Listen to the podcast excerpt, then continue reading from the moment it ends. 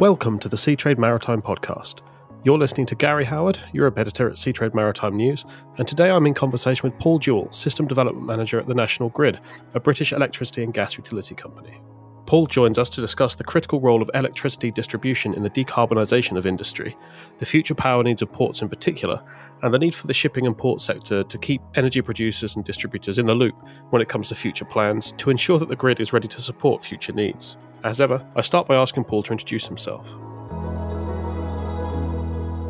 Hello, Gary. My name's Paul Jewell, and I'm the System Development Manager at National Grid.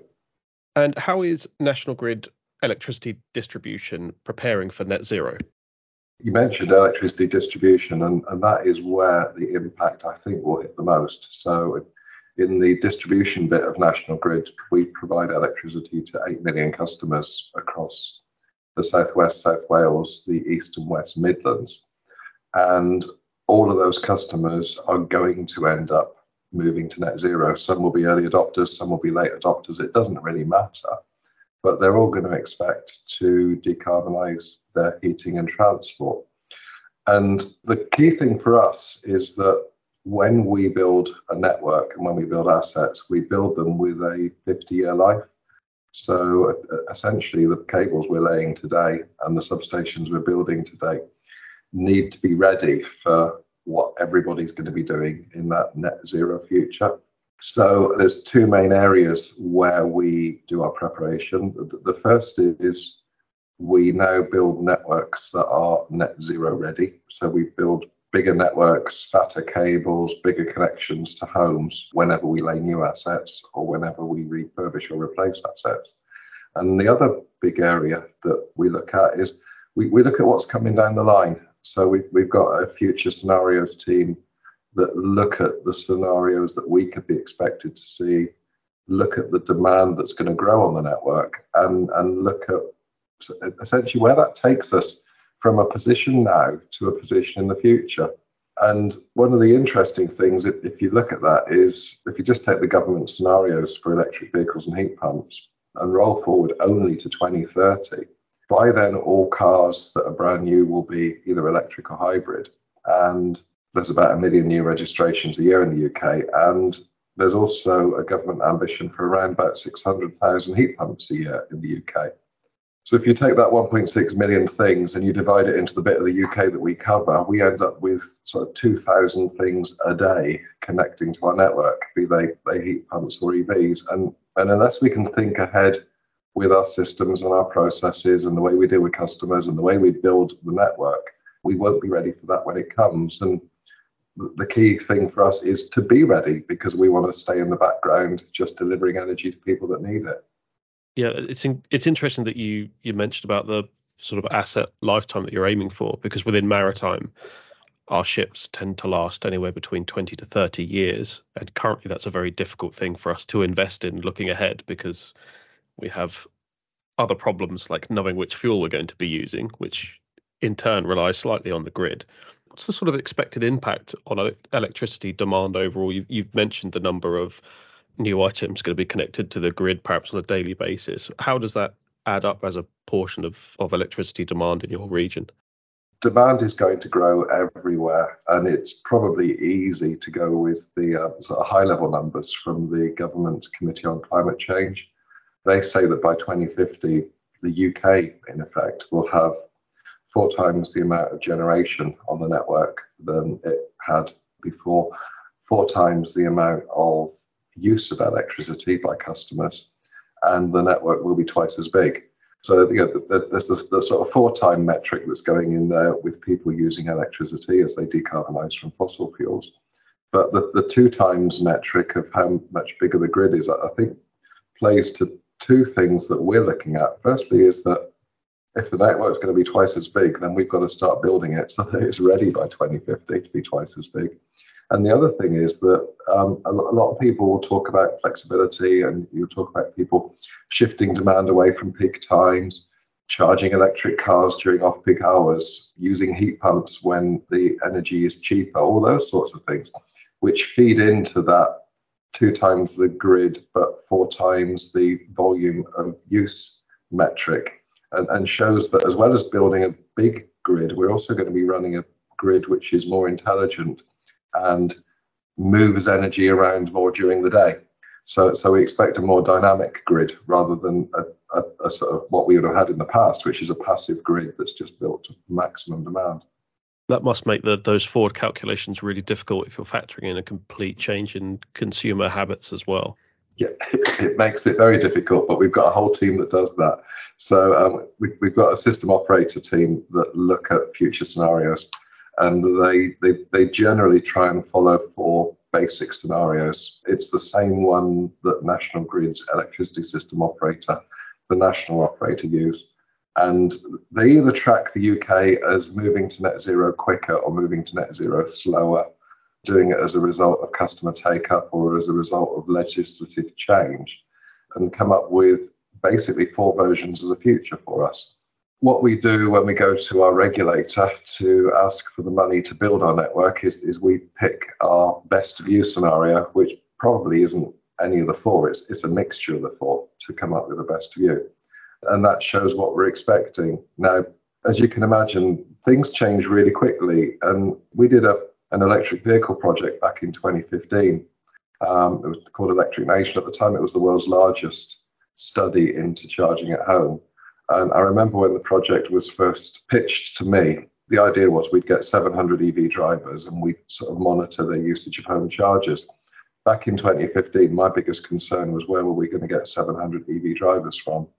And, and it was very early Teslas and very early Nissan Leafs and nothing else. And, and we're only, what, seven or eight years past that. And, and the world has changed. And I think we try and build that into our scenarios, but in, in the world of maritime decarbonisation, we haven't seen where you guys are going yet. And it might be that, again, a 10 year leap into the future might give us some certainty on, on what you're doing, how you're decarbonising. But it, it's still very early days. But all of that needs to be rolled into our scenarios that at the moment we now reforecast year on year because we just want to see things changing and see where industries are going. Yeah, if it makes you feel any better, the reason you don't know where we're going is because we don't know where we're going. So that's not a fault on your side. so move this conversation more towards maritime. Are there specific challenges posed by the decarbonisation of ports, where which is, I suppose, where the electricity supply needs to go? Yeah, one of the big challenges is understanding how much energy you're all going to need. Now, it's, it's interesting that you, you say you, you don't know where you're going yet, and I, I quite get that. I think there's a view for us that wherever you go, electricity will be involved. So if ships use electrical power, we're definitely involved.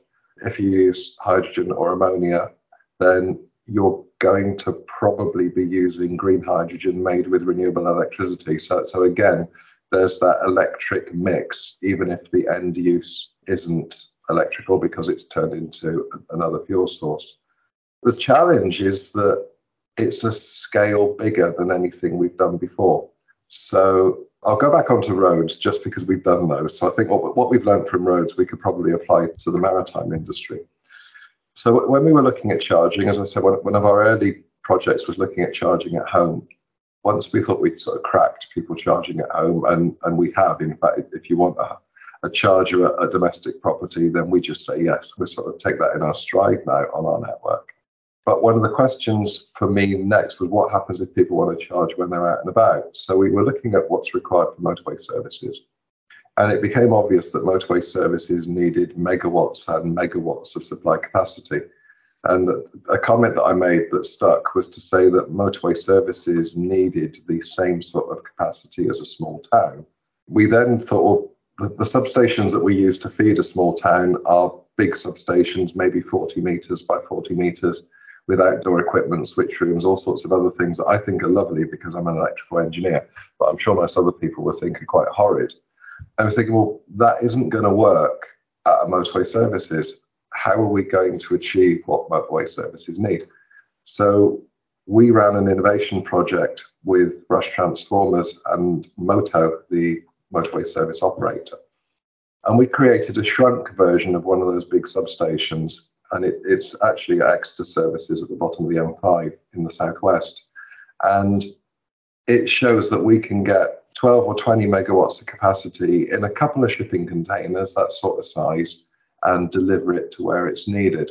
Now, in the world of ports, I think that almost goes a scale bigger because people tell me that if a cruise liner is tied up alongside, that can take 15 or 20 megawatts on its own.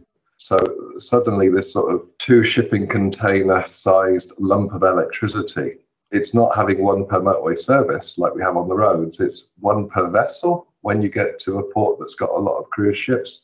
And, and the scale of the change makes things bigger for us. Now, for motorway services, we're going one voltage higher than we would normally supply. So if you imagine housing estates, the backbone network to a housing estate is normally supplied at 11,000 volts the backbone supply to motorway services that are decarbonised will be coming in at 33,000 volts. And I can see us having to do the same with ports, that we might have to beef up the supply capacity that's required for ports. And I think crucially for port operators, if we think we need to do that, then there's not a lot of point in having a supply upgrade that gives you more power at 11,000 volts. You know, now's the time to think about laying those bigger cables and, and building a network, as I said, with an asset life for 50 years. Building a network that's big enough for the future, even if you don't use all of its capacity in, in the early days. But I think back to you saying that the challenges, one of the challenges is not really being sure how much you need yet, which is why we want to start a discussion with port operators. Sure, and I, I expect as well as just having vessels cold ironing alongside, it's quite likely that green fuel development will probably happen in and around the port environment as well. Yeah, I'm I'm definitely expecting to see that, and I think the, the, the call for evidence that government put out last year on shore power and, and cold ironing made us look at what would be needed, and it, it is huge. And the comment of me saying that's like you know, maybe 20 megawatts for a um, a cruise liner we were saying that 12 or 20 megawatts is the capacity of a small town. And you think, well, of course, if you're connecting a cruise liner to shore power, it sort of is a small town. so why wouldn't you expect it to be to be that level of power supply? I think also in, in the world of maritime, lots of container ports have refrigerated containers that need energy, which again, where does that fit in? If you've got a port which carries a lot of cargo, then there are HGVs which will come to collect containers and cargo that need charging. There'll be the ports that import cars and trucks that need charging of those vehicles. Before you then even get to the sort of, I suppose, more local into shore use of power, and where, where we've seen that first is um, some of the shore operators that are looking to support the um, Celtic Sea Power potential new wind turbines in the Irish Sea. And, and they're looking at large supplies for the creation of hydrogen because the expectation is a lot of those boats will be hydrogen fueled that support the wind turbines. Yeah, that, that's a long way before we even get to a position where we start talking about how we decarbonize the existing fleet and maybe the small operators with one or two vessels that have got a vessel with a, a 50 or 60 year life in it and um, don't know where to go next. Yeah, plenty of variables, and and all the while we're we're comparing cruise ships to small towns. While I expect the demands of small towns are growing quite rapidly as well as people move on to electric vehicles and the like. Yeah, so we're expecting the network to have to be twice as big by 2050. So yeah, your cruise ships probably won't increase because they are, in, in essence, electrically powered anyway, albeit that the electricity comes from diesel generators. So I, I, think we, we know we know what the demand of those will be because there isn't a gas supply when you're at sea, so everything is um, diesel generator powered. Yeah, I mean, as far as maritime is concerned, the cruise ship is the worst case scenario for power demand. So yeah. probably good to be focusing on them, and then everything else would be nice and easy, right? yeah. We talk quite a lot within the maritime space about collaboration as being absolutely key in reaching decarbonisation goals. Is is that the same in in your industry? Yeah, definitely. The only, the only way that we're ever going to achieve the UK's goals is if we work with organisations and we do things with organisations that maybe we wouldn't have normally spoken to. So, from the electricity industry point of view, I, I don't want us to get to a position in 2030 or 2040 where people that are trying to decarbonise say, oh, it would be great, but I couldn't because the electricity company didn't have enough power that puts us in completely the wrong place because we don't want to get in the way of net zero. But as I said earlier, the, way that we will make sure we keep ahead of net zero is by having really good forecasts and trying to build a network that's big enough and ready. And our regulator in, in our current price review period that starts beginning of April is already doing that and already allowing us to build a network that's bigger and socialize more costs that would have fallen to end users to try and allow us to build a network. But a lot of what we need is help from the electricity users to understand where they're going. And this is really an area, maritime is an area where we haven't had a lot of impact yet. We haven't had a lot of engagement yet. And we really want to reach out and find what people are doing. And it, it's really good to be doing that when you are all in the early stages of working out what comes next, because it would be so much more difficult if you'd made investments for a particular fuel source or an energy stream and, and then found that we couldn't support it afterwards. Sure. And do you think there is sort of an assumption on our part that you know the, the electricity will be there or that we're just not far enough in our plans to have reached out to warn you or ask for the power? I think there's an assumption on everybody's part that the energy will be there. And I think that's almost a success of the electricity industry is that we, we've sort of been there in the background, building a network that's big enough for what anybody's wanted to do and, and carried on in, in that sense. But we do need to do better than that.